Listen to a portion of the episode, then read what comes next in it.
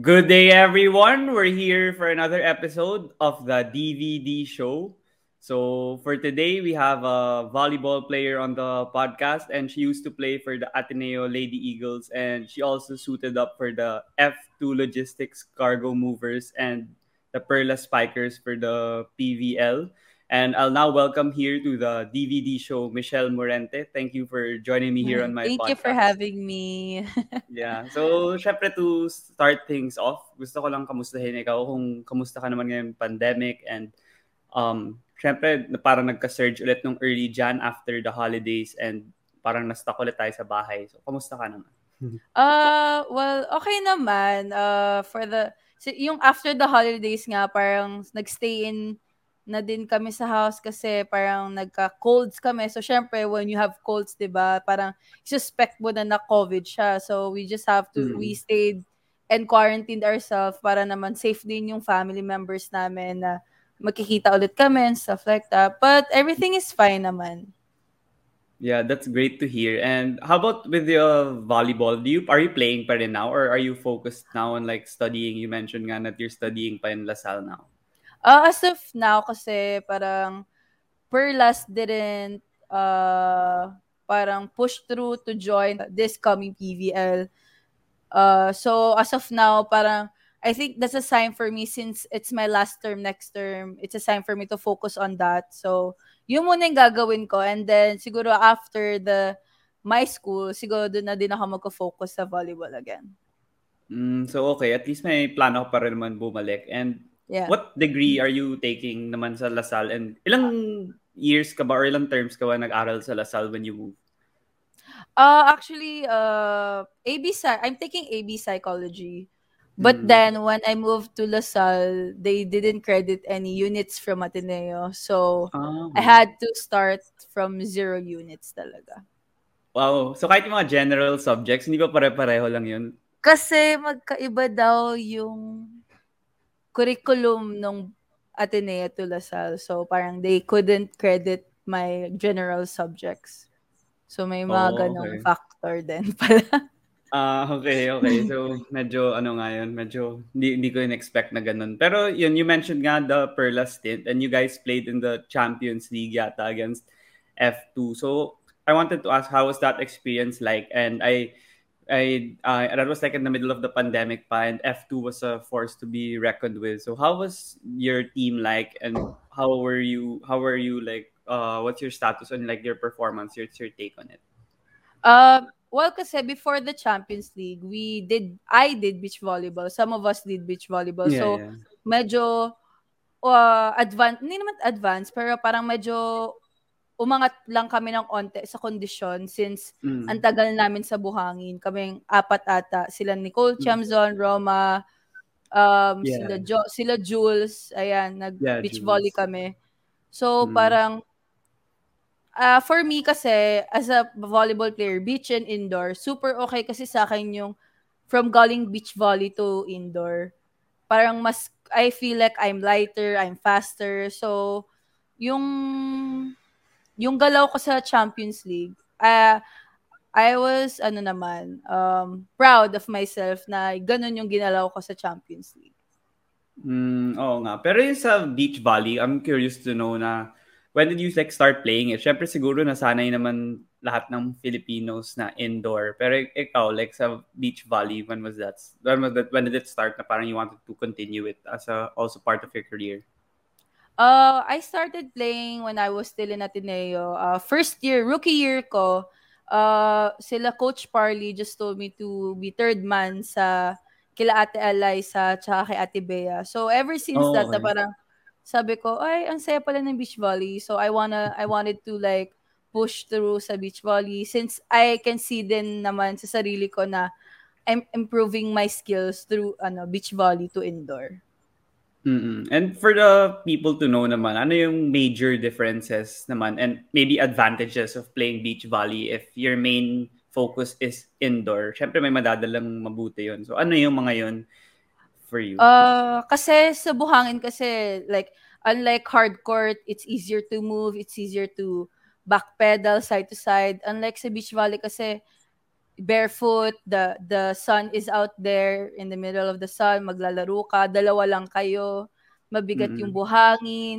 You really have to get used to the sand movements, uh, movements ng partners mo the communications, and siguro yung composure din kasi syempre, unlike sa indoor, six kayo. So, six kayong nag-iisip ko anong gagawin or suporta or tactics niyo or strategy sa loob ng court. Compared to mm-hmm. beach volley, dalawa lang kayo. Dalawa lang kayo mag-uusap about the strategies, anong gagawin, paano gagawin yung mga need mong gawin sa loob ng court. And ano din, sa beach volleyball kasi bawal coach.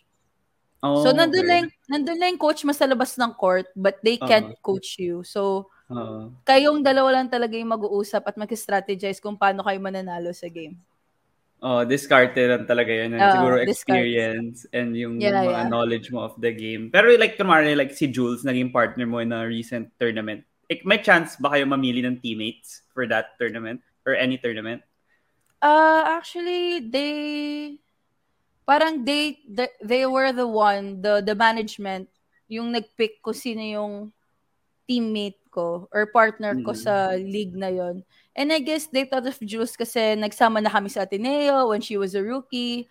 And mm. I guess mas naglaro din siya ng beach volley. It's may background din ako ng beach volley. So I guess that's a match for them. So parang hindi na masyadong magkakapaan since we know each other na. And talagang mm nag-click din kami ni Jules. Yeah, and you mentioned nga yung mga chemistry niyo magaling and you played before. And sa Beach Volley, sobrang instrumental yun. And like sila Bernadette Pons and Cici Rondina, yung isang yeah. duo din na malakas. Paano mo makikita yung development ng beach volley dito sa Philippines? Kasi I think it's rising then and over the next year. Siguro nung pandemic lang yung nakaudlot yeah, ng progress true. nila. Pero how do you think it could also be big similar to indoor? Feeling ko with all the support that they can get from different sponsors, the the management, I think the beach volleyball would go further pa as in they can go to like international uh, leagues and um, alam mo yun na nakikita ko kasi si Cici tsaka si Ponce like the na- they're the national team and mm-hmm. like the last SEA Games naka-grab sila ng bronze medal. So, that's something else na kaya kaya nating sumabay sa ibang bansa, ibang countries if there's full support. And I think mas madami din ako nakikita ngayon na mga nagkakaroon ng interested sa paglalaro ng beach volley. So, mm. mas lumalaki yung beach volleyball community. So, I guess mm. magiging super I I think I'm really excited for the future of beach volley kasi feeling ko madami pang gustong i-learn nyo yun and mag-compete pa, especially competing internationally, that's different, di ba? Oo. And ano, as a fan rin naman, sobrang exciting din siya kasi yung mga sports na sumisikat dito sa Philippines, yung mga medyo high octane, yung palaging may nangyayari. Like baseball, hindi masyadong sikat dito dahil parang ang bagal ng pace, ganun. Pero yung mga boxing and beach volleyball, volleyball, um, um, what else? Like yung mga combat sports, yun yung mga sumisikat yeah. dito. So I guess that's great rin na beach volleyball has a chance to really make a mark here in the country. Pero for the next part naman of the interview, gusto kita tanungin about your childhood and upbringing and kung saan ka lumaki naman and was volleyball like your first love? How was your childhood like? May mga ginagawa ka bang ibang activities before you focused on volleyball?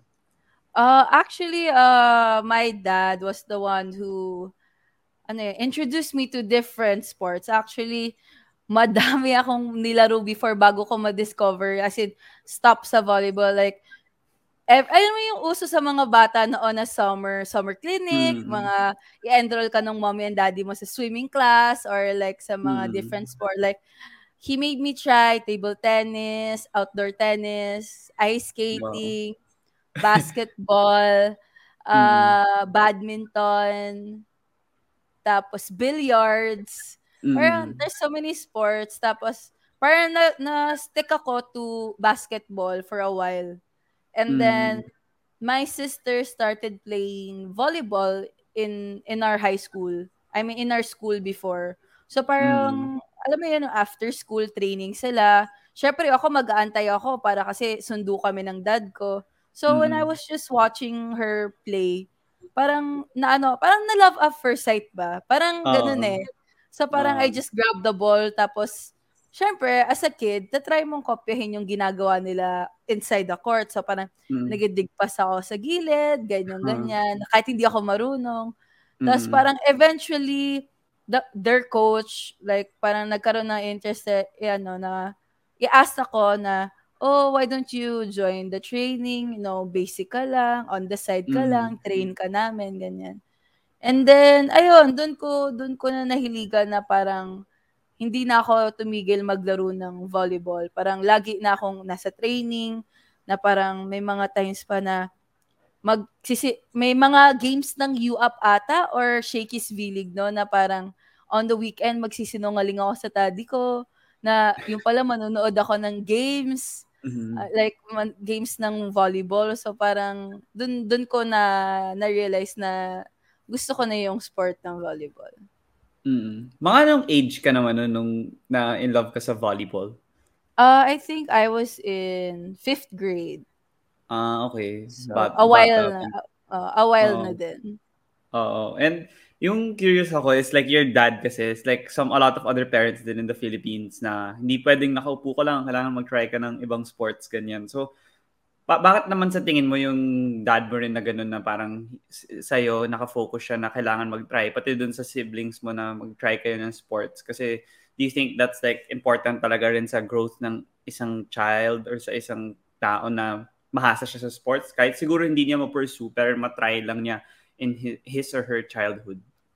Ah, feeling ko kasi yung dad ko when he was a kid na parang he wanted to do a lot of things na Huh. hindi niya nagawa. Like yung pagbabasketball kasi parang Hmm. chess player kasi yung dad ko and dapat magpapalaro siya for Mindoro kasi. Mindoro kasi province namin. Dapat Hmm. magpapalaro siya and going to Manila for that. But then his parents stopped him. Mm. So parang siguro that's the ano na parang in his head, in his head na parang if gusto ng anak ko na pursue these things, I won't stop them. Parang ganun. So parang he made me try a lot of sports. So parang siya din hindi din siya nag-give up sa akin na parang sige try mo lang, try mo lang to, try mo lang yan hanggang may Mm. magustuhan ka. And then eventually, yun, very supportive naman yung dad ko like when I when I need to go to this place, samahan niya ako. When I need something for Mm. this sport, talagang he'll get it for me. So parang very thankful din ako kasi he was very supportive to me na kahit anong sport pasukan ko, nandyan siya. Mm. And yun yun nga you you mentioned that you played basketball also. So pa- paano yung decision mo na yun na mag-focus na lang sa volleyball kahit you like basketball din naman at that age? Actually, there was a time during my high school, graduating na ako, senior na ako sa high school ko. I was Mm. both playing basketball and volleyball. And Ah, okay. May nag-recruit sa akin from Ateneo Basketball, women's. Mm-mm. And then I tried out and they wanted to get me. But then, in my head, parang, hindi eh, volleyball talaga yung gusto ko eh. volleyball talaga yung tinutubok ng puso ko. So Mm. I, I declined the the basketball. Parang sabi ko, Mm. I'm so sorry, volleyball po talaga yung gusto ko. Mm. Pero hindi pa ako kinuha ng Ateneo no, mga few months pa after ako kunin ng Ateneo nung time na yan. Mm, okay, okay. So, grabe kaya mo pala dual sport no high school. Medyo, ako nga, nag-basketball sa high school, ang hirap na i-balance with academics and like social life. Totoo, Pero totoo. ikaw, dalawang sports pa, medyo mahirap na talaga yun eh. Pero that's different, impressive. different In terms- season naman kasi, parang mauuna mo na yung basketball and then volleyball Ah, naman. So hindi naman siya totally sabay na sabay yung games. Okay, okay, okay. That, that makes more sense nga. Tama nga naman yun. Pero I I read in an article last night when I was uh, researching na you went to the US pa during your childhood. So, ano yung, bakit ka Mm, pumunta yeah. nga doon? And why, how do, why do you eventually go back din here and play for Ateneo nga in college? Ayun kasi, uh, my mom is a US, US citizen kasi. So, when we were kids, mina, uh, pinetition niya na kami para maging US citizen kami. So, parang, there was a time na we have to move to the States kasi we have to file, I mean, we have to fix our US passports na. So, Mm-mm. and sabi din kasi nila na parang si daddy kasi yung nandito, yung mommy ko yung nasa States. So, parang it's my mom's time naman daw to spend time with us. So, parang that's why we Mm. moved there. And then eventually, parang we realized na ang mahal pala ng college States. As in, as in, Ah. sabi ko, unless you get a scholarship, that would be Yeah. okay. But then student Yeah. loans, sabi ko, ayoko, parang hindi ko Ah. hindi ko afford hindi ko afford magka-student loans at a young age, 'di ba? So parang Mm. I decided on my senior years ng high school, I went back to the Philippines and finished my ano, my high school here. Tapos doon ako maghahanap ng ng college. Mm. Ah, naglaro ka rin ba ng sports sa US?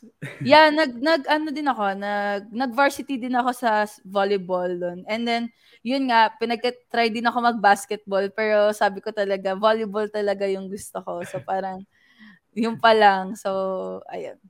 Gaano kayo ba yung level of competition naman doon? Kasi syempre like from a fan's perspective here in the Philippines, parang US yung parang measuring stick or barometer in terms of other sports. So what's your thoughts on that? Eh, hindi hindi ko alam kasi at a young age for me kasi parang may may three varsity teams kasi sa high school.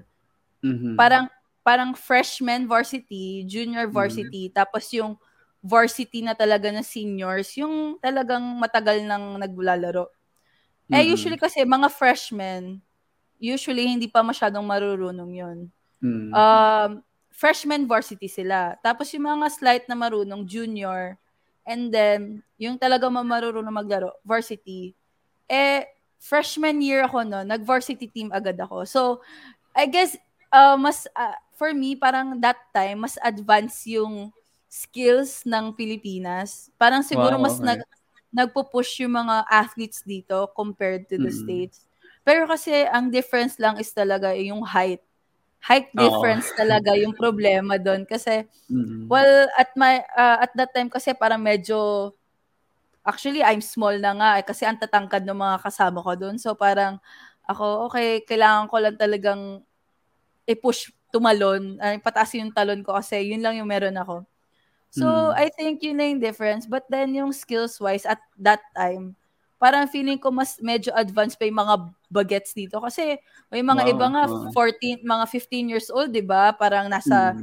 under 80 ay under 18 national team na Yeah. yung mga ganon so ayun or feeling Mm. ko late late lang din nag-start yung mga kids sa states so siguro Pwede, pwede. Yeah. Pwede nga naman. Kasi pag mga 18 years old na sila ganun, baka doon na sila gumagaling yung pa-adulthood na. Mm-mm, And pa-adult yeah. I mean, when you watch the sports there, napapanood mo lang naman pag pa-pro na or like college eh. So, maybe Mm-mm. nga, pwede nga namang late bloomers sila.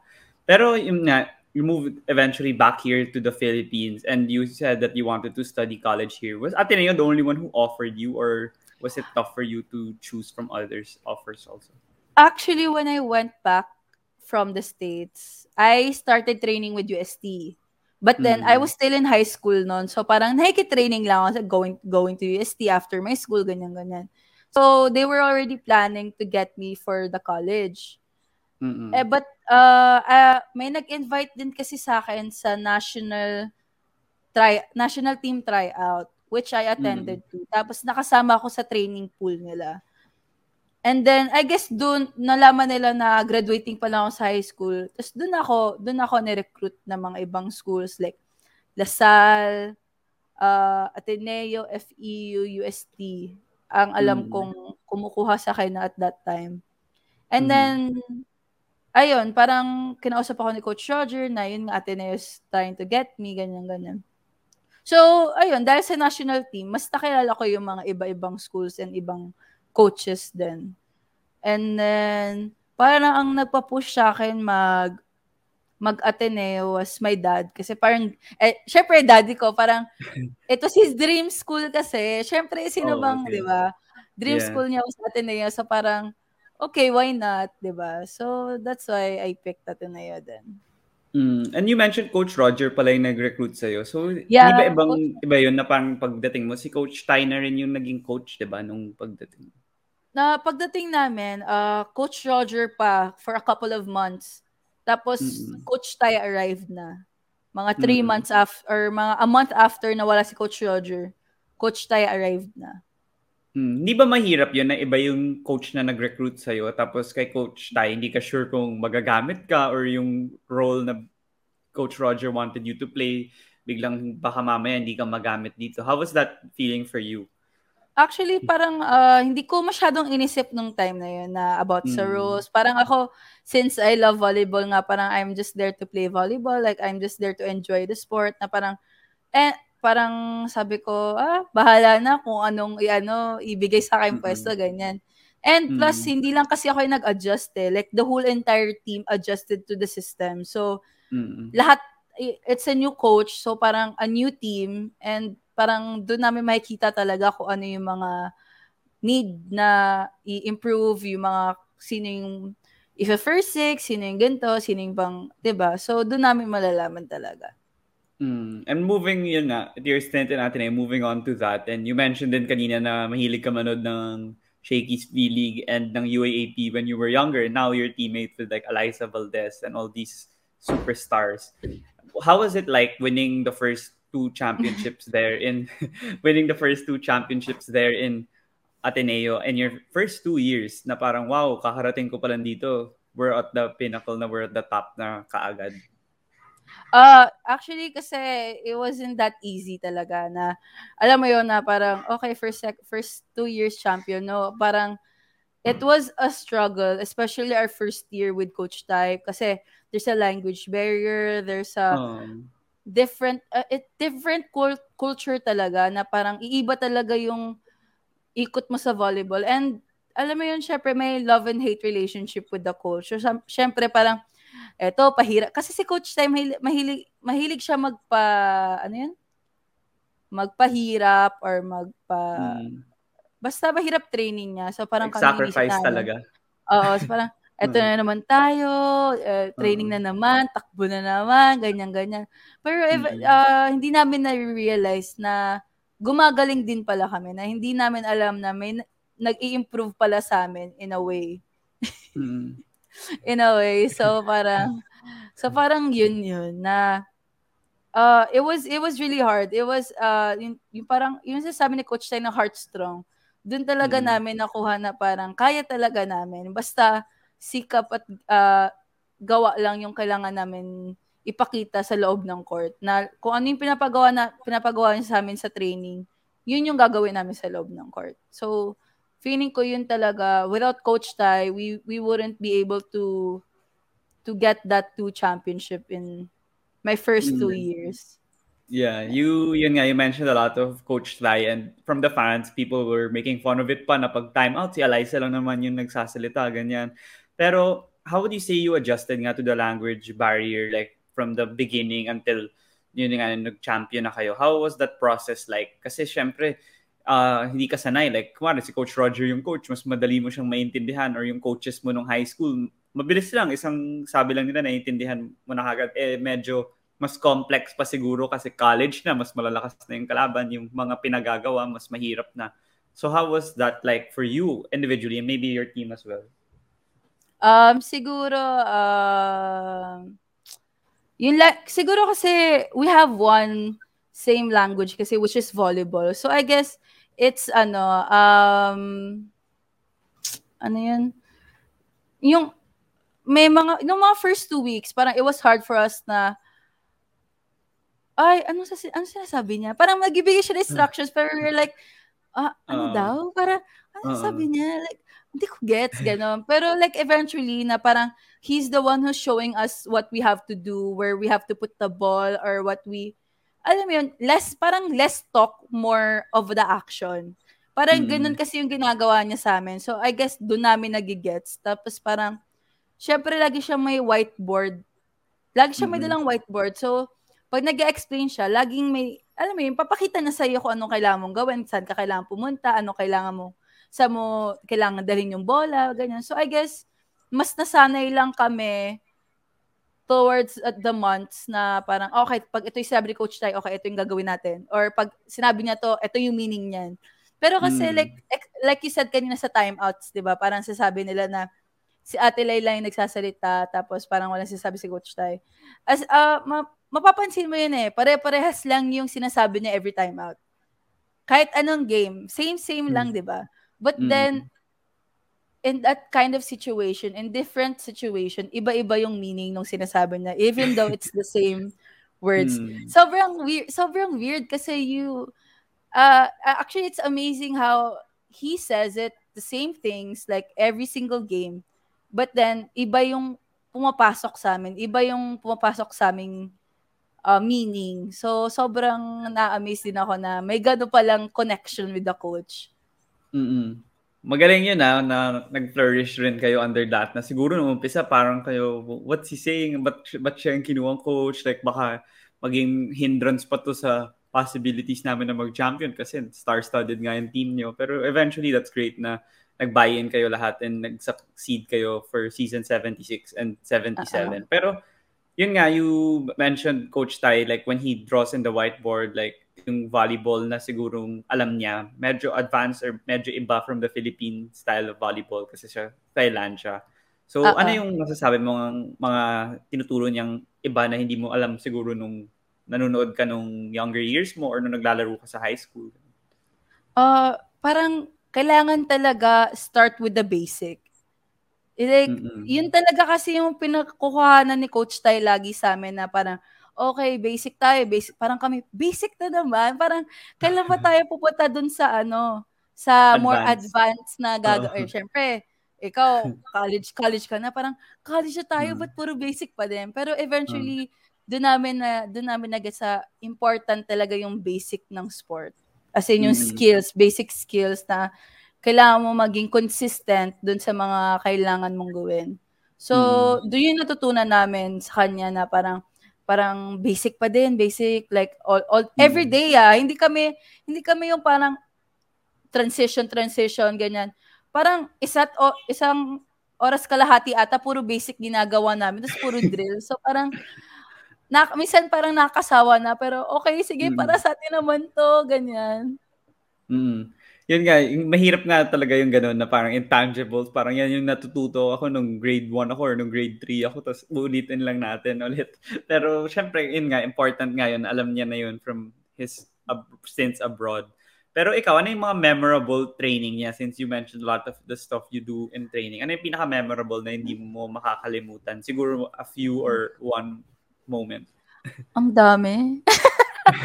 Hindi, parang, parang, lahat kasi memorable sa kanya. eh. Kahit sino yung tanongin mong naabutan siya, parang lahat ata Oo. memorable. Kasi Mm. parang lahat ng pahirap niya, lahat ng patakbo niya, la, parang lahat ng asar niya pag during training. Mm. Parang, alam mo yung, si Coach Tay kasi parang, ano siya eh, ah, ah, matigas siyang tao. Hindi niya papakita sa'yo na he cares. Pero Yeah. na, nalalabas niya eh, na parang Ah. papagalitan ka niya na, kunwari may injury, ganyan, ganyan. Bakit Mm. kasi may injury, ganyan, ganyan, ganyan na, ba't mo pa kasi to ginagawa, ganyan, ganyan, ganyan. Tapos in, may injury ka pala. Tapos biglang, Mm. after training, mag-aabot siya sa'yo ng gamot, tsaka ng ointment. Sabi niya, oh, inumin mo to after kumain. Mga ganon. Mm. Mga ganong moment si Coach Tay. So, very sweet niya. So, parang, Mm. eh, pero like, lahat, lahat ng years na kasama ko siya, like, sobrang memorable lahat sa akin yan. Kasi I wouldn't be this volleyball player eh, parang right now kung hindi dahil sa kanya. So, like, lahat talaga na natututunan ko sa kanya, ginagrab ko lang. Mm. Maganda yun, yung mga ganong small stories or behind the scenes na hindi nakikita sa camera. Pero, kasi nakita sa camera nga, yun lang eh. Parang hindi siya nagsasalita masyado or happy lang. Happy, happy. Yun lang yung sinisigaw niya. Pero, Sa ano lang yun, sa games, kasi sobrang, oh, na ano din kami, na parang, during games, as in, sobrang positive niya, sobrang mm. energetic niya, ganyan-ganyan. Pero deep inside, alam namin, pag nagkamali kami sa game, parang, patay tayo sa training nito. As in, ganun Oh. kami lahat. Kasi alam Oo. namin, pagdating sa training, wala, deads kami talaga lahat. Na Mm. yung mali yung malimos during games, alam mo yung sasabi niya pag game, di ba? Ah, huwag mo isipin, Mm. no problem, no problem. Pero pagdating ng training, isusumbat na yun sa'yo na, bakit ka ganito? Ba't nagkamali? Ang dali-dali lang Ah. yun, ganyan, ganyan. So parang, Mm. may mga ganong moment siya. Ah, kasi siguro Mm. ayaw niya din ibigay yung pressure dun sa team na, kasi parang 'di ba pag binigyan mo ng neg- negative ano yung player, parang mawawalan ng kumpiyansa, mawawalan ng ano, it it ano eh, parang it affects their mental health din during the game. So syempre parang siya siguro iniisip niya na ay hindi pwede, kailangan positive reinforcement lang sa games. And then Mm. pagdating ng training, doon siya babawi. Ah, ganun. Mm. Yun, yeah. Baka he's a very detailed person talaga na pag may mali ka na Super. konti, gusto niya talagang mabago na para, kasi ganun yata yung mga ibang foreign coaches talaga eh, na uh, they're, yung tingin nila dun yung talagang deciding factor pag nabago mo yung mga small details, hindi na masyado yung big ones kasi talented naman kayo, ganun, alam na niya yung talent nyo and yung skills nyo. So medyo yung small details lang yung tinututukan niya. Pero yun nga, you uh, there's also people that know that yun nga nung next season, nung 78, hindi ka nakalaro. So how was the journey like for you nung nalaman mo hindi ka makakalaro, tapos biglang hanggang makalaro ka? So how tough was that whole year or like whole season that Ay, you missed you missed season 78 and then 79 you came back eventually?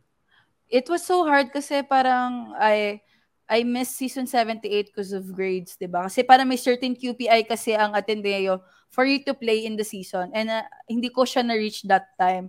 So parang Mm.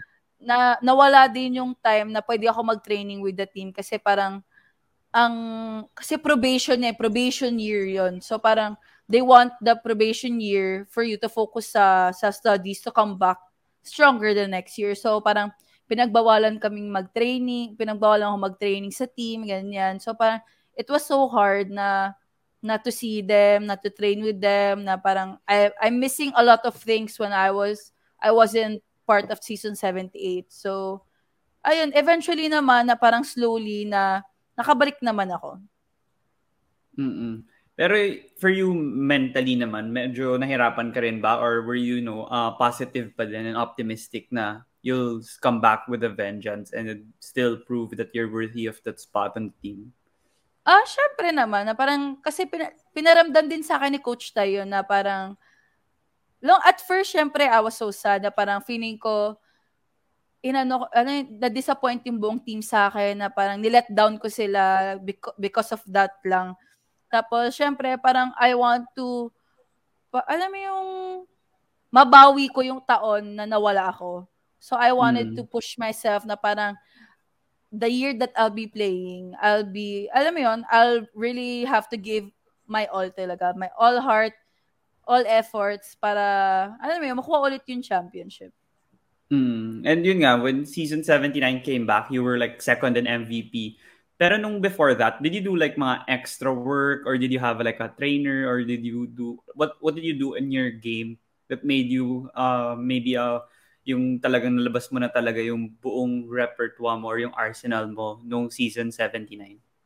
Feeling ko, I just, ano, trusted the process of Coach Tai. Kasi si Coach Tai lang naman yung nandun. And then, feeling ko yung, yung confidence, yung tiwala, feeling ko yun yung nagpa-push pa sa akin kasi parang syempre ang sarap sa feeling na may tiwala sa yung coach na idadala mo yung team, 'di ba? So, feeling ko that's the factor din na kaya ko nagawa yun or kaya ko na na push mag mag second and mag second place sa MVP race.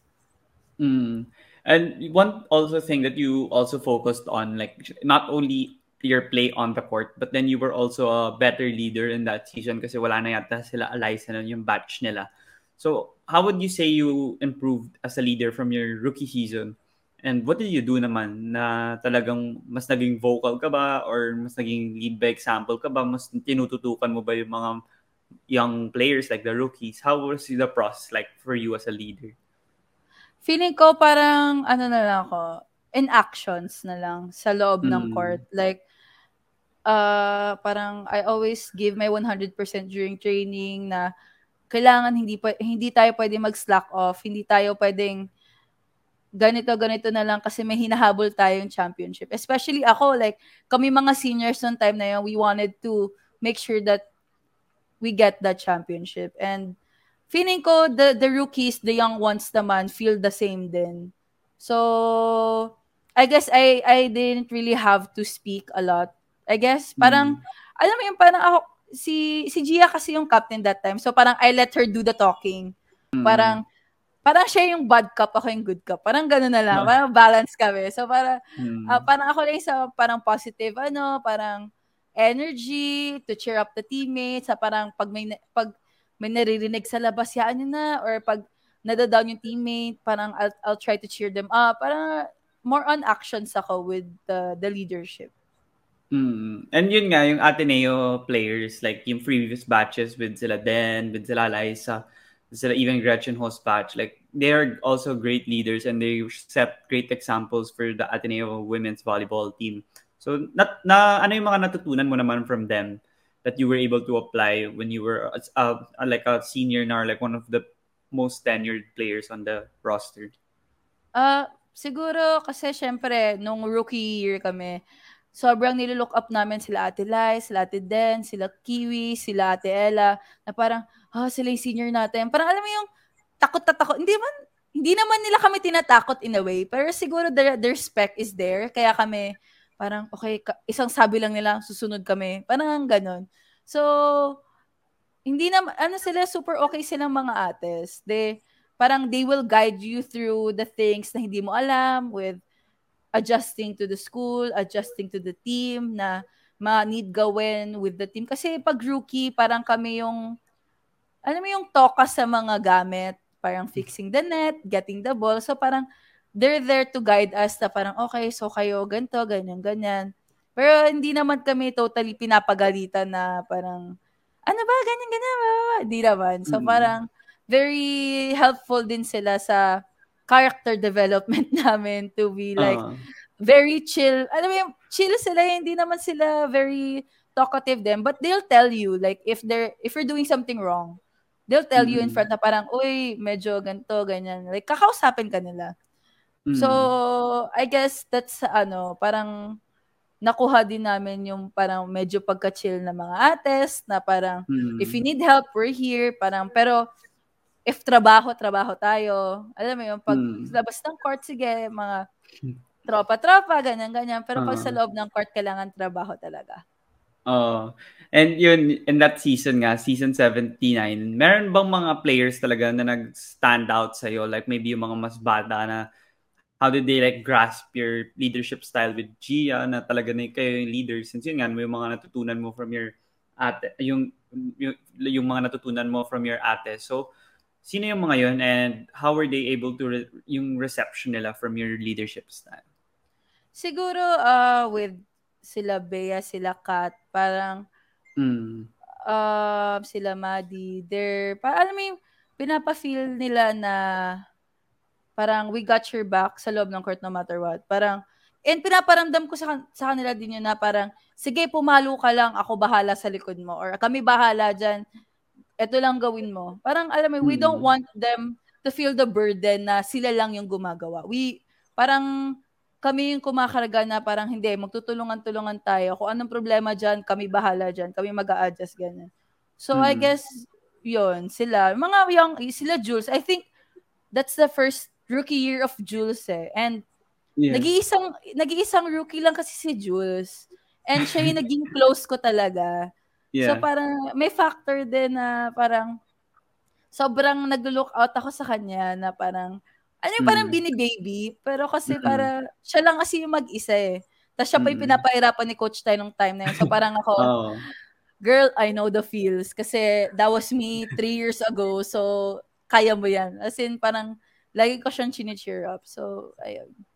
Oh, na-guest ka rin si Jules before and napagkwentuhan nga rin namin yun. Na. There, was, there were games na nung bata siya talagang nag-flourish na siya. Tas, kahit di pa siya masyadong gamit, you know, pag pinasok siya, you know, biglang nagko-contribute kagad siya ng ma- malaki. So, magandang attitude rin yun na nakuha ko from her inter the interview with her.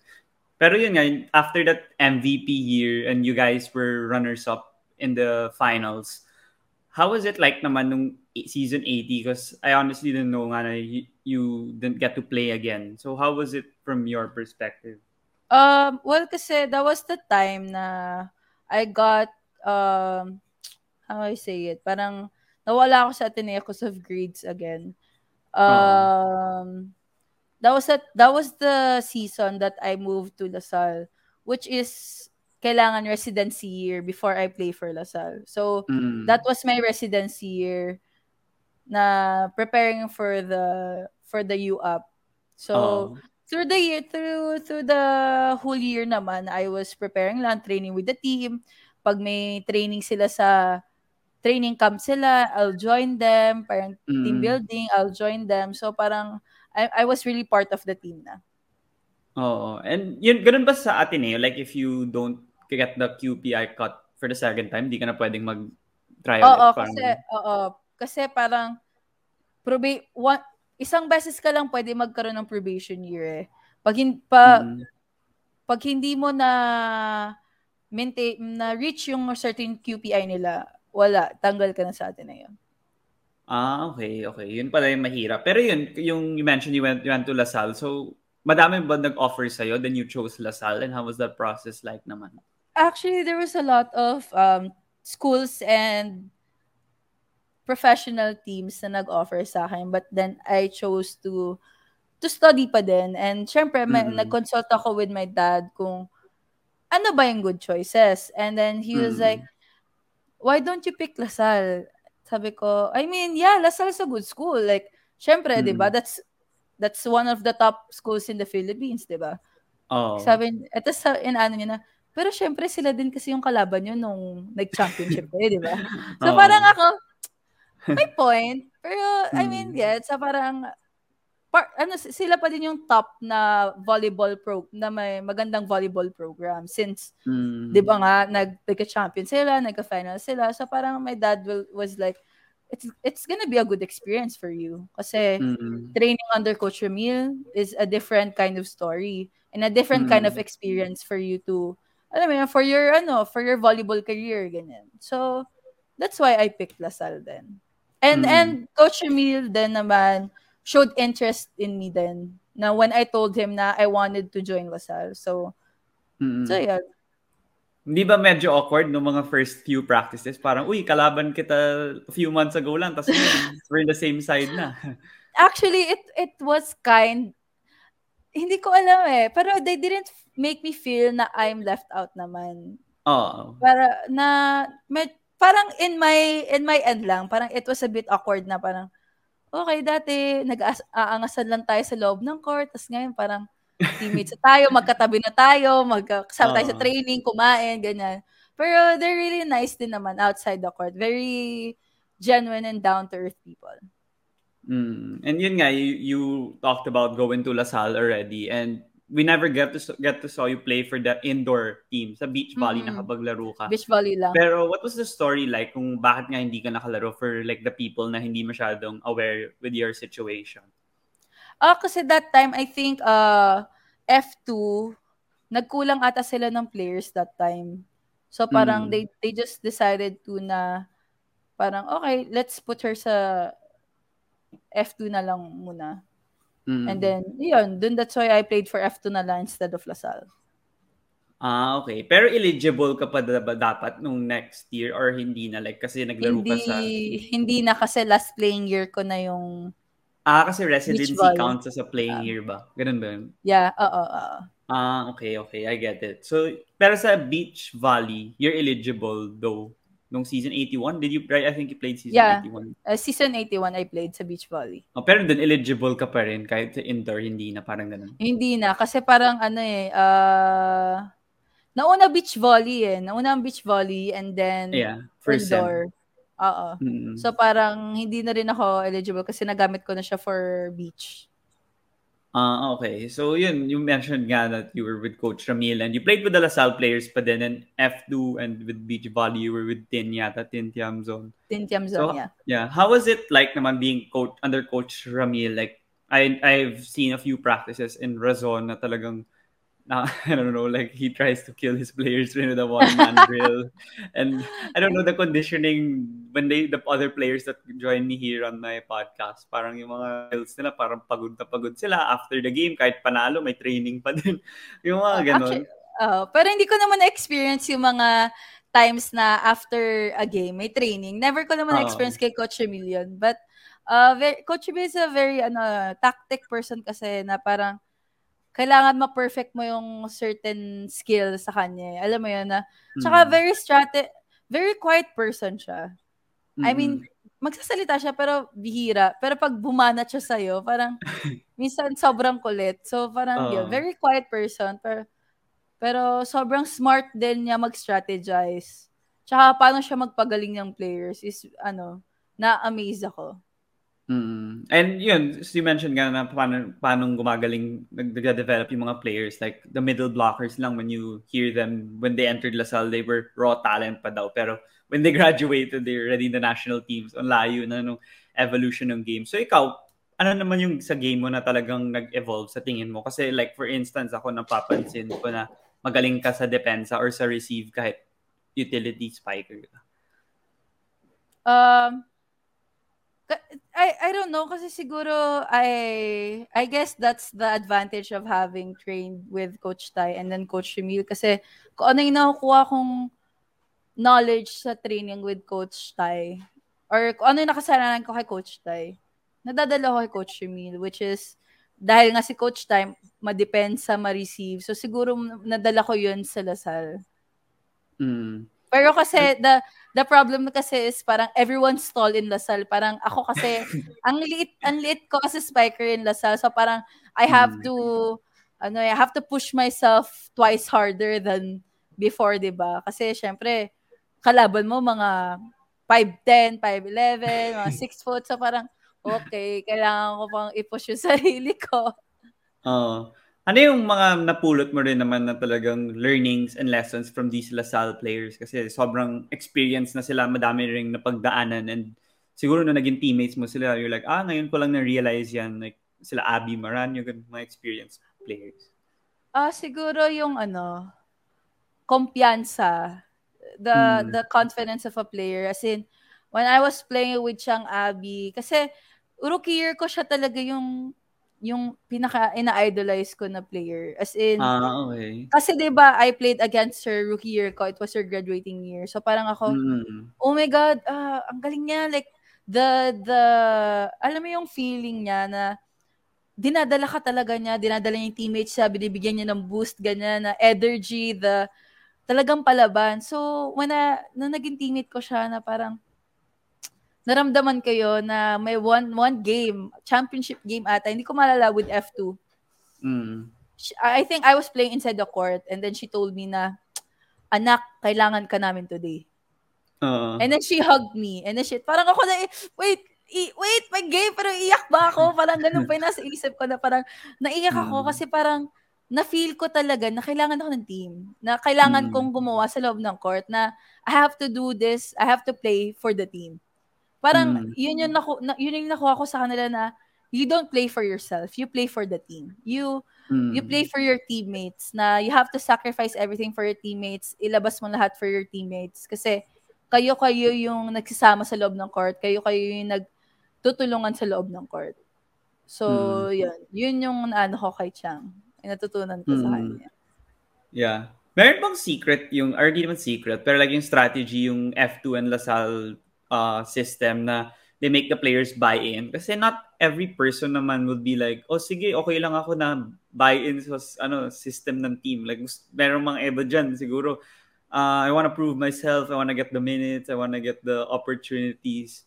And mahirap, ayaw ko maging bench player or like, pasulput-sulput lang, pag uh, half the set lang ako maglalaro, ganun. So, paano nila paano paano ko nila inintroduce doon na you know na believe ka na talagang ah oh, susunod ako diyan Well, kasi si Coach Emil naman, he knows all of his players. Like for me, ah, even though I'm from Ateneo, like I already um, made my name. Pero syempre, another territory, I have to parang walang hindi ako si Mitch Morente sa loob ng Lasal, hindi ako gantong player sa loob ng Lasal. So parang uh, for me, like in my experience, I really have to push myself to gain the the the trust of Coach Emil na I have to show him what I've got. I have to show him na kaya kong gawin lahat ng pinapagawa niya sa akin, na kaya kong, alam mo yun, na mag-contribute sa team.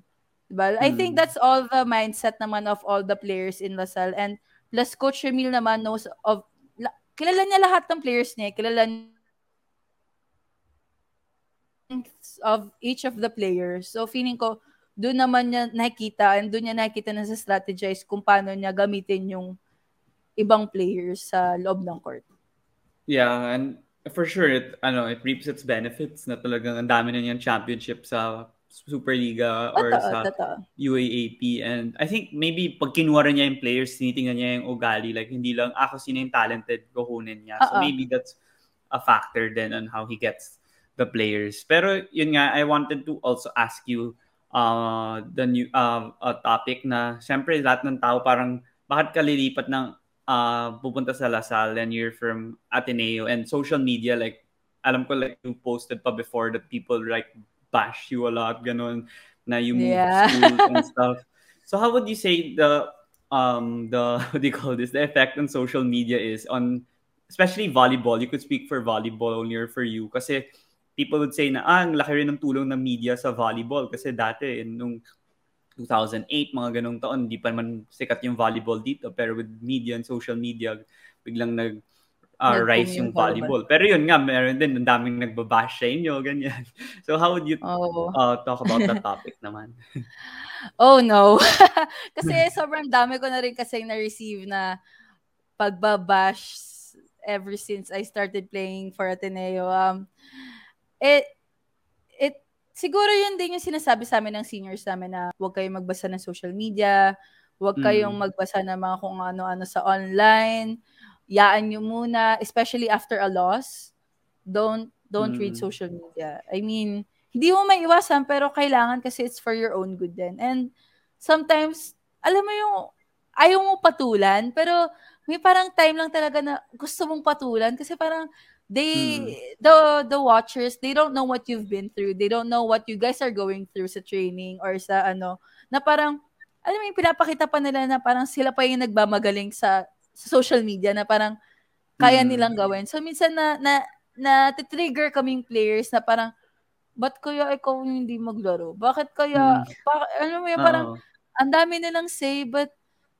alam mo yun, na nakakainis kasi, puro yun lang. Alam mo, puro Mm. mali lang yung nakikita nila. Like, parang, you've been doing good this for the whole game, tas tag isang pagkakamali ka lang na parang, ay, ano ba yan? Ganyan, ganyan. Errors, ganyan, ganyan, ganyan. So, parang, you know, you can't really please everyone. So, parang, if ayaw mong ma, ano yung mental health mo with the bashing, don't read social media, especially after uh, a lost game. Ganyan.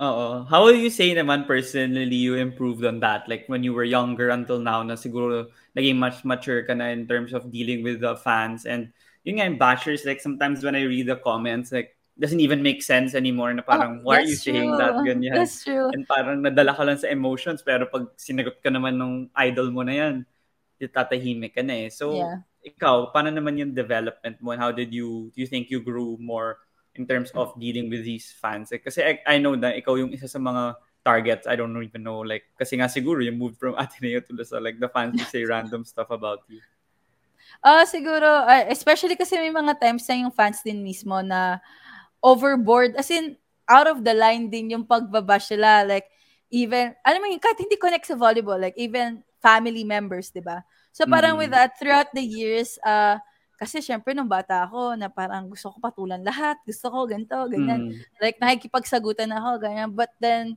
syempre sila ate Lai na, wag mo na sayangin yung oras mo dyan. Yaan mo na. Mm. Kasi that's all they can do. They can all just say a lot of things about you, pero kasi mas kilala mo pa rin yung sarili mo. So parang through the years, parang pinapabayaan ko lang. Like, I read, pero parang, ano ba yan? Parang what's new? What's new with this, ano, with this bash, di ba? Tapos parang, may mga times din pa nasaktuhan na, alam mo yung, na-trigger talaga ako. Mm, Bad Papatol, mood. pa, oo, oo, bad mood Oo. ako. Papatol ako siguro mga once or twice.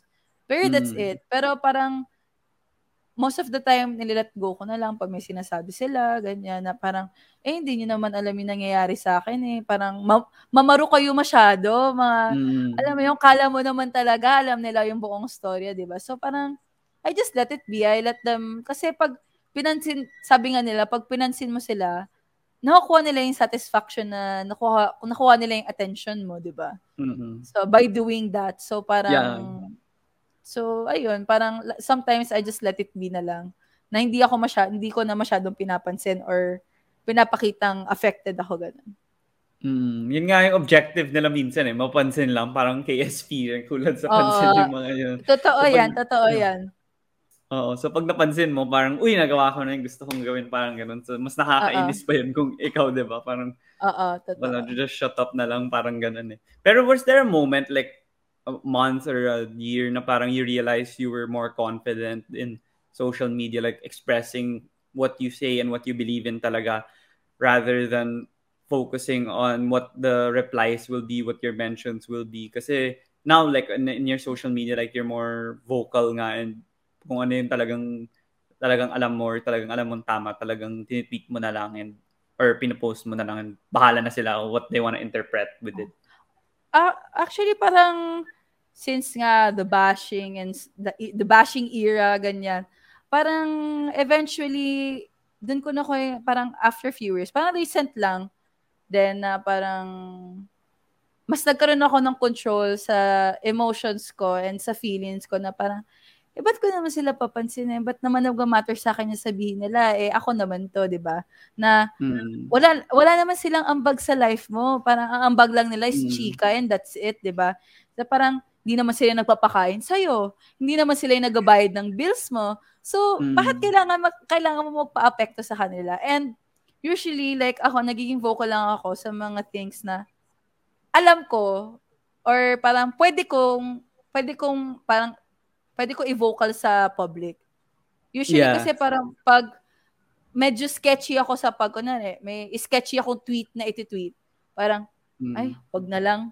Parang Oo. ganon, na parang iniiwas ko na rin Mm. yung sarili ko sa mga issue, ganyan. So parang, Mm. minsan pag nagka-tweet ako, parang, most of the time, pag alam ko talaga, or like, about me, like, I wouldn't even Mm. talk about other people. Parang, it's just, diba? So, ayun. Yeah, and that's great that you're more careful nga kasi sometimes you have the urge to like post ganyan pag you have a certain mood on a day pero sometimes it's hard to how do they call this anticipate like what they're gonna say and ah. medyo yung mga fans wild I mean like social media capital they of the don't world they they don't have to know everything naman, 'di ba? So oh. parang you just really have to be careful on what you post kasi of what you post can never be erased kasi na screenshot Oo. Ah. na nila. Oo, kahit erase mo Oo, temporary lang erase. yun kasi wala na ah. Oo. they'll spread it Oo. parang gano'n yeah Totoo So yun. that's for sure. Pero yung isa pang topic is, uh, I think you got, there's a lot of articles naman about it na yung kumari sa LGBTQ, like, ayun nga si Janet pala is behind si Pang, you. so yeah, yeah. yeah.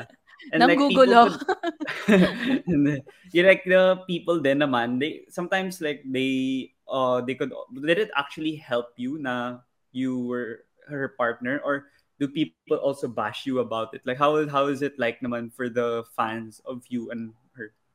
Actually, the fans are very supportive naman. It's just that Mm. the may mga tao talaga, eh, alam mo, hindi ko naman sila masisisi kasi I know traditional family sila, they have their own Mm. ano, beliefs. So parang hindi ko din naman sila masisisi with that kasi syempre sari-sarili nating opinion yun eh, no? 'Di ba? So, ayun, na Mm. parang very supportive din naman kasi yung family namin and friends. Wala naman kaming ano na parang gina-judge kami because of our ano, 'di ba, our gender preferences, 'di ba? So, Mm.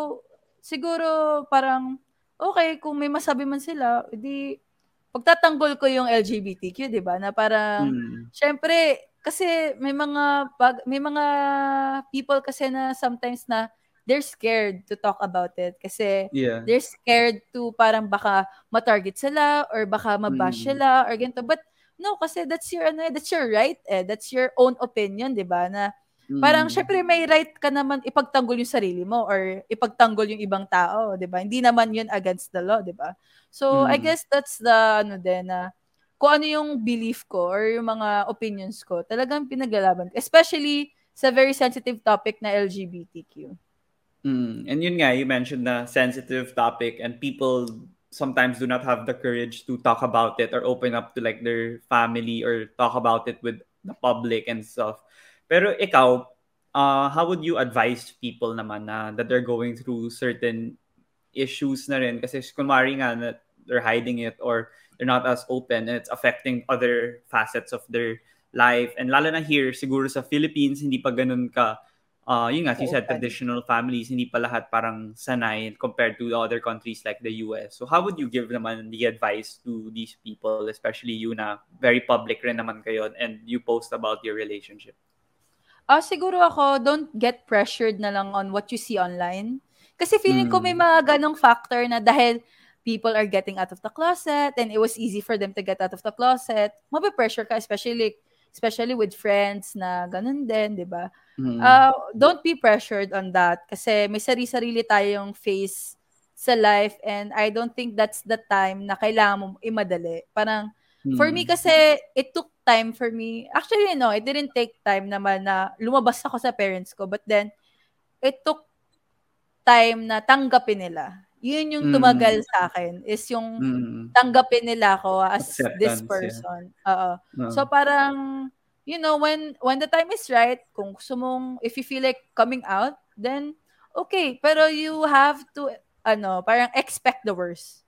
Mm. Yun talaga, like yun yung sinasabi ko sa mga friends ko na kunya pag gusto nila, mag-out na ba ako sa, sa parents ko or sa sister ko, guys, sabi ko, kung gusto mo, if you feel like it, if you feel it's the right time, go ahead. But then mm. you have to expect the worst case scenario. What they can say, what they can tell you, what what they can make you feel. Mm. You really have to expect it. Kasi may mga times talaga na okay, nag-out ka, accept na agad nila. Alam mo yun, okay, pero kasi may other people din na it will take time talaga. It will take a lot of courage then to say about your gender preference and the iba din kasi talaga yung like I said kanina yung traditional family, 'di ba? Na parang mm. very old old yung parang yung, yung ato ah, share ko kasi 'di ba, mm. it took hmm. time for me to be accepted by my dad naman. Kasi mm. my hmm. mom was okay with it by my dad. Mm. And nung nalaman niya niya na I'm in a relationship with a girl to girl the past years, mm. every day siya nagsisend sa ng Bible verses. So, mm. para, alam mo yon na parang, hindi, mali yan, mali ka, hindi pwede yan, ganyan. Mga hmm. ganong, mm. ano, mga ganong talk. Tapos, there was a time na, hindi talaga kami nag-usap ng dad ko.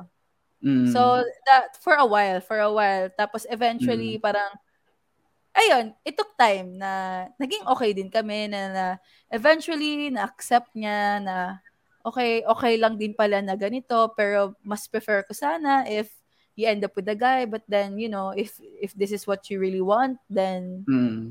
okay lang din so ma, pero minsan nagjo-joke siya na parang gusto ko na ng apo ganyan ganyan na parang ako dad kay ate na lang wag mo na sa akin mga ganun pero uh. yun nga it takes time na parang the patience the courage and time yun mm. lang yan and, talaga kailangan for that yeah you mentioned nga a lot na parang medyo behind pa yung Philippines siguro or yung mga families in terms of that aspect.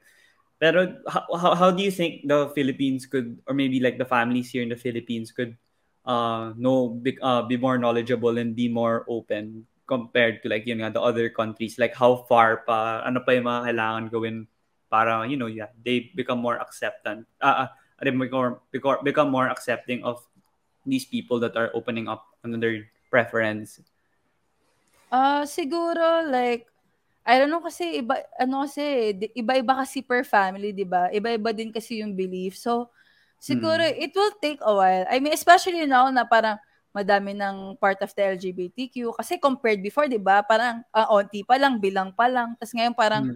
madami na talagang nag-out ng closet ganyan. But I think mas na mas nagiging how I see it ah, para mas naging acceptable na siya ngayon mm. in this generation compared before. So, I think naman yung progress with that, parang, bet, alam mo, basta may progress siya eh. Hindi naman siya mm. totally like, ka-level agad natin yung US or ano. Pero, mm. alam mo yun, step by step, day by day, nagko-progress naman siya. So, sana, sana ma I know Philippines is a Catholic country, but then hopefully ma-approve nila dito yung uh, same-sex marriage. Hopefully. Mm. Hopefully. Yeah, yun nga, it's a different uh, approach to it and a different perspective. And yun nga, that's great that you're very open to it and you're very, ano, willing to educate people and um, learn from people to learn from you. Lalo na siguro yung mga, yun nga, yung mga hindi pa masyadong aware. Like, personally, me, I'm not like aware. Like, I learned from my friends din, ganun. Yeah. Na mas may alam. Like, they tell you the terminologies, how not to offend, mga ganun. So, it's great that you're very open to it. Pero yun, for the last part of the interview naman, before you go, these are like questions that I normally ask my guests rin. And Okay. hindi, hindi ako sure kung nanonood ka ng NBA, pero nung nasa bubble kasi sila, like sila Lebron, ganun, they were more vocal on the social issues, yung kay George Floyd, yung mga Black Lives Matter, and then they were Oh, yes. vocal also on educating their citizens on uh, voting kasi your, their presidential elections were that year. And dito sa Philippines, parang ngayon, mas nagiging vocal na. Pero dati talaga, parang feeling ko yung athletes, they could be more vocal. Kasi kayo, ang dami yung followers sa social media, may platform kayo to, yun nga, to share like what you mentioned kanina about your knowledge on various issues. So for you, is it okay or is it advisable for athletes to be more, uh, to actually talk about these social and political issues, lalo na in social media since dun may influence kayo and following? Um, I think it really depends on the the athlete if they're comfortable enough to talk about it. And you know, ako kasi personally like I don't really uh try to meddle with the political issues, social Mm. social issues kasi parang I feel like I don't have that kind of knowledge. Alam mo yung unlike yung ibang tao na parang alam to, alam yan, alam yan, ganyan, ganyan, Oo. ganito, ganyan. Parang ako kasi parang I just know some. So Mm. parang I don't want to be alam mo yun, I mean, know your rights, to vote the right. But then, alam mo, yun, hindi ko kaya maging vocal about the political issues. Kasi parang I'm Mm. still learning, I'm still reading, and alam mo yun na, baka, I, I mean, ayokong pumasok sa ganong, ano. But, Mm. it's ano naman eh, it's the right of every athlete. If they feel comfortable and they have the confidence to be vocal about it, then I think there's a there's a couple of um athletes naman are vocal about kung sino Yeah. kung sino i-vote nila for the this presidency ganyan. So Mm. I think it really depends on the person if they're confident and vocal about it. Yeah, for sure. And yun nga, tama ka na mayroon mga volleyball players that post. There are others din na ibang guests ko na they prefer to keep it to themselves. Kasi mahirap din pag hindi ka ganun ka-knowledgeable tas popost-post ka dyan. Tas Yeah. yun nga, kadami mong followers ka sa IG tas maniniwala sila sa'yo. tas Mali-mali naman. So, mas mahirap Yeah, pa so- yun. Yeah, So, yeah, for sure, true. tama rin naman yung sinabi mo. So, yung next question naman is, pag nagkaroon ka ng opportunity to have dinner with five people, dead or alive, sino gusto mong makasama? Dead or alive. Like any people lang, Oo. Like dream mo, ganun. dream ko. Feeling ko yung lolo ko. Hmm. Um, ang hirap naman nito. um, snap! Ang hirap. si ano, si Zendaya. Mga artista pala. Oo, Um, kahit sino, pwede. Kahit puro artista, okay lang yan. Ano ba ba? Sino ba yung... Ah... Maria Sharapova kasi sobrang idol ko siya sa tennis. Before, yung pinagkitennis pa ako ng tatay ko, siya yung sobrang ina-eye ko na gusto ko maging katulad niya, ganun. Yeah, magaling Ah. talaga siya dati. Oo, super. Um, Mm. Sino pa ba? Si, ah, sino yon? Anong name yon? Alam. Alam mo may pupasok na picture sa utak ko, pero Oo. hindi, hindi lumalabas yung name sa utak ko. Ah, sino yung sa ano? Sa Spider-Man? Tom Spider- Holland. Ay, hindi, hindi, hindi, hindi, pala Spider-Man. Si, ah, ah, Amer, ah, di naman pati yung hero, hindi ko alam. Si, Sino? Si... Captain America.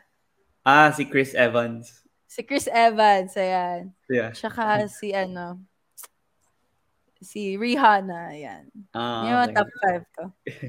Great to great list. So yung last question naman is, alam mo naman na mini-message ko lang kayo sa social media or sa, Yeah. e- sa email on inviting you on the podcast. So, sino yung mga masasuggest mong pwedeng i-guest dito sa podcast na maganda din yung story and ma, ma maganda rin makipag-usap sa kanya and kahit anong sport pwede mo naman i-suggest kasi hindi lang naman volleyball yung, tra- yung topics. I feel like, uh, do you know Maye Mendaño? Football?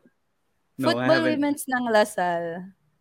Ah, okay. Yeah, Maya Mandaño tsaka si Alicia De Ocampo kasi Ayun, si Alicia. Yeah. Ayun, no. yeah, um national Mm. team din kasi ng women sila and I feel like their stories is very inspiring, especially Maye kasi she's from uh Tondo, Manila. So parang she's inspiring. Parang nagtuturo din kasi siya ng parang may pa-clinic siya dun sa Tondo. Eh. So parang she's Mm. inspiring other uh, sm- ano young athletes to be one of them. So ayun sino pa ba? Um na na interview mo na si Pauline Lopez. Ah, hindi pa na, hindi namin natuloy, pero we were planning it. Pero I think she was busy kasi. Pero yeah, we've talked na. Ayan, si Yeah. Pauline Lopez and sa mga pa ibang athletes na kilala ko. Mm, I think yun pa lang ata yung kilala. I mean, yun lang yung umaano Ah. sa akin na kilala ko. Yeah, okay. Yun, okay lang naman yun. And that's great. And I'll, you know, think I'll put them in the list kasi I have like a list naman of people I could guess. So yun, Mitch, thank you so much for joining me here on my Thank you. podcast. And do you have any final message naman before you go? Uh, well, uh, thank you so much for inviting me to this interview and uh, isipin yung mga nangyari sa akin before. Parang nakakamiss din na parang going back to it, na parang, shucks, Mm. nagawa ko pala to, napagdaanan ko pala to, and other things. And I hope there's a lot of uh, young athletes out there na ma-inspire sa story ko inside and outside the court, you know, mapa-volleyball man, mapa-gender preference man yan, basta I hope they get that they get inspired with that. Um and ayun, just uh, live life every day kasi guys, pandemic. We don't know what's happening tomorrow. So ano ba 'yon? So ayun. Thank you, Mm. thank So- you. Before you go, is it okay if we take a picture? Yeah, of course. Sige, I'll take it na lang from here. One, two, three. Okay, thank you so much again, Mitch, Thank for you, joining me here. And you.